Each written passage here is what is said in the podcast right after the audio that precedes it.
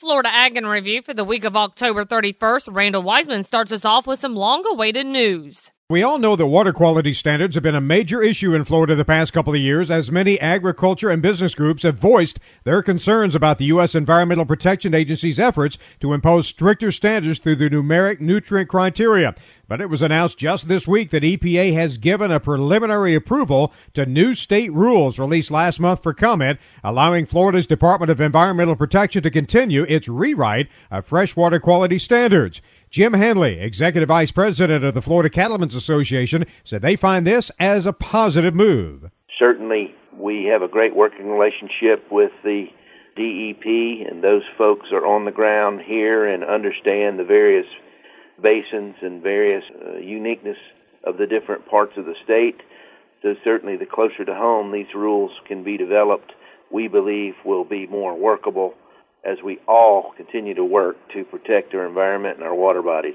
EPA's letter to the Secretary of the Florida Department of Environmental Protection notes their preliminary evaluation is that the state's proposed rule is consistent with the requirements of the Clean Water Act, but EPA did caution state officials not to deviate significantly from the draft rules sent to them in October, stating the federal agency will continue to monitor the new rules, but what they have seen so far appears to make sense. And we turn our attention to energy with this report. Well, last week saw the first ever Florida Energy Summit take place in Orlando, and that Commissioner Adam Putnam says he believes it was a very good start to the Ag Department's reign of the Florida Energy Office. I feel great about this first ever Florida Energy Summit. It uh, makes a lot of sense to me that the legislature consolidated the energy programs in one place.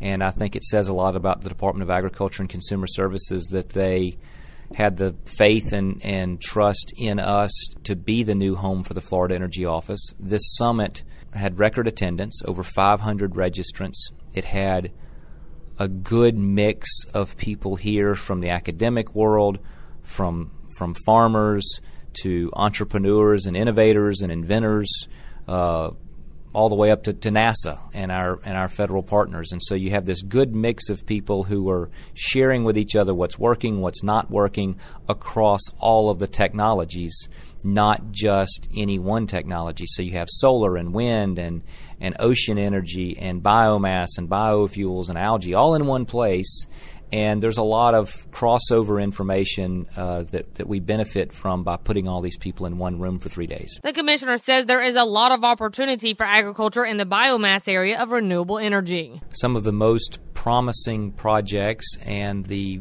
the projects that are furthest along in development involve agricultural crops or agricultural waste streams. And so this represents potentially uh, new revenue opportunities for Florida landowners, either through taking byproducts of food crops or entirely new energy crops on underutilized ag lands that uh, will help the farmer's bottom line. For more details regarding the summit, visit FloridaEnergySummit.com. And we'll wrap up for this week with Everett Griner. What if you owned a herd of cattle? What if you owned a couple of horses, you know, for pleasure riding? That doesn't matter. You're all in the same boat hay is going to cost you a lot more money this year than it did last year. At least six states, including Texas and Oklahoma, have suffered severe drought this year. Now, several other states have had below normal rainfall. It's possible there may even be a severe shortage of hay this year. We're already into fall when most of the cutting and baling is done. Many barns that are normally stuffed with hay this time of year have little or nothing. Most commercial producers say that they have 75% or less of a normal hay crop. I've read that some horse owners are already considering selling. Huh, some cattle ranchers already have. Nobody needs to tell you if you can find hay, you better buy it now. And remember, you can find these stories along with all the week's Southeast AgNet reports on our website at southeastagnet.com. I'm Julie McPeak with Southeast AgNet's podcast.